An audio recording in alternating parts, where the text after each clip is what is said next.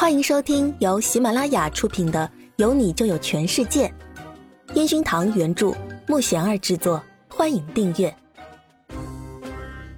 第九十三集《新贴心的幸福》。年后的第一场演唱会将会给公司带来什么效果？苏子宇不敢在这节骨眼上再闹出什么事情，只能一切等演唱会结束后跟陈焕宇好好沟通下。陈岩峰想不通苏姿玉在猴急什么，他当然不知道苏姿玉早上去过医院做了什么检查。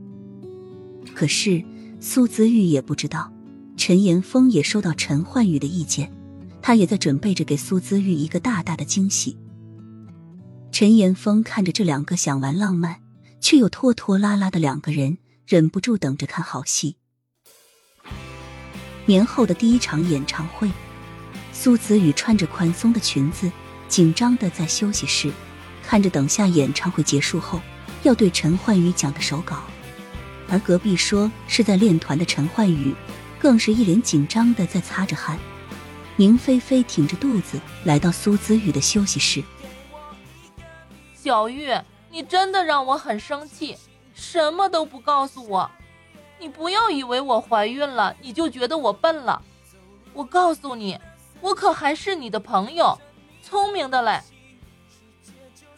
苏子雨不明白的看着他，虽然之前的事情没有告诉他，确实是自己的不对，但是他现在挺着大肚子过来，难道只是跟自己生气吗？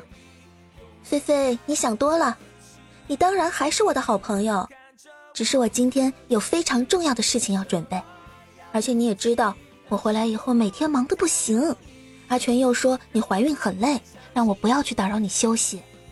苏姿玉想到阿全之前跟他说的宁菲菲怀孕后那情绪飙高，不用想就知道宁菲菲还不得趁这个时候好好的调教阿全啊。阿全说的，他死定了。宁菲菲也不管苏姿玉想跟他分享好消息的心情，叉着腰往阿全的休息室走去。苏子玉摸着肚子。无奈的笑了笑。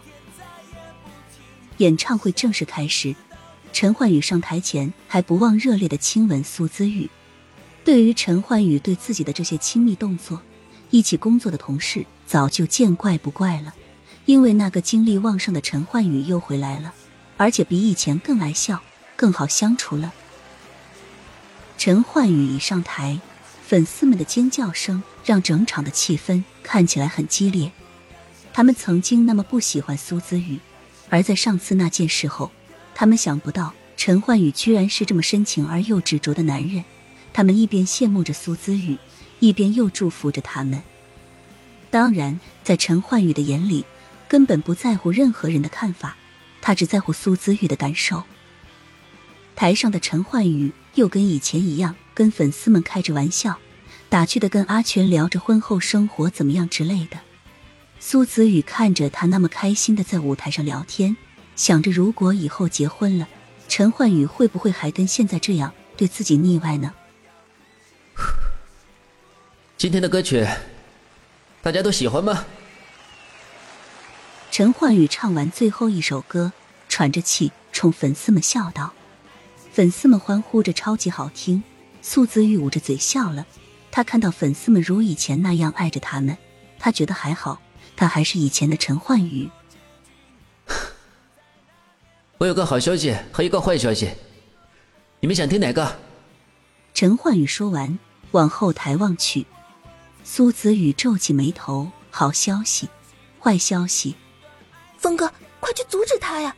他是不是又要宣布什么呀？苏子玉紧张的抓着一脸坏笑的陈岩峰。陈岩峰笑而不语。他看着舞台对面的工作人员拿着鲜花，一脸笑眯眯的递给陈焕宇。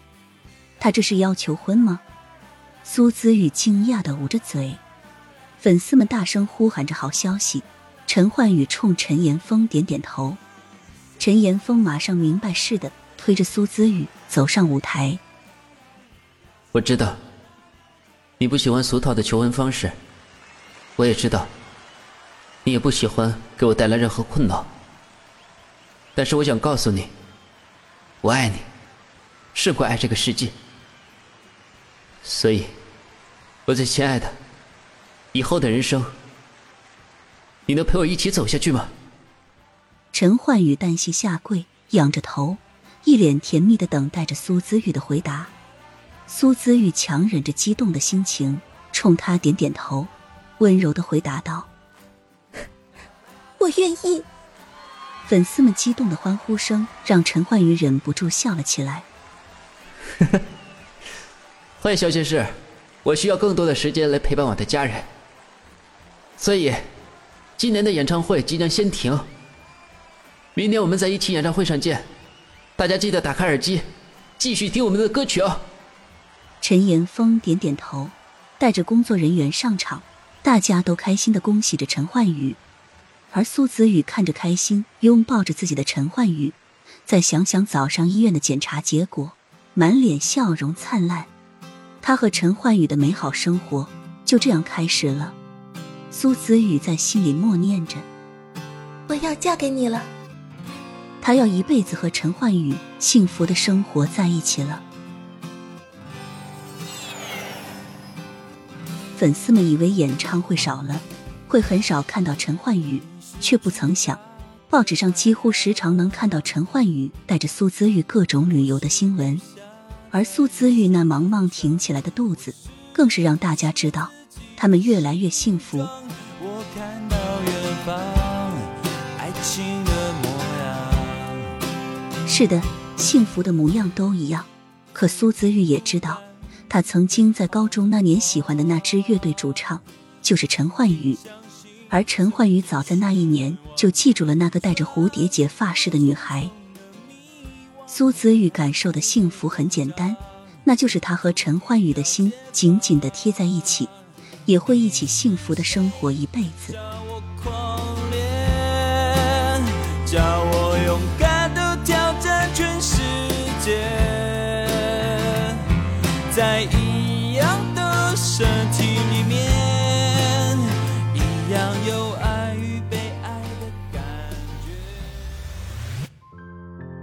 的听众朋友，本书已全部播讲完毕，感谢收听。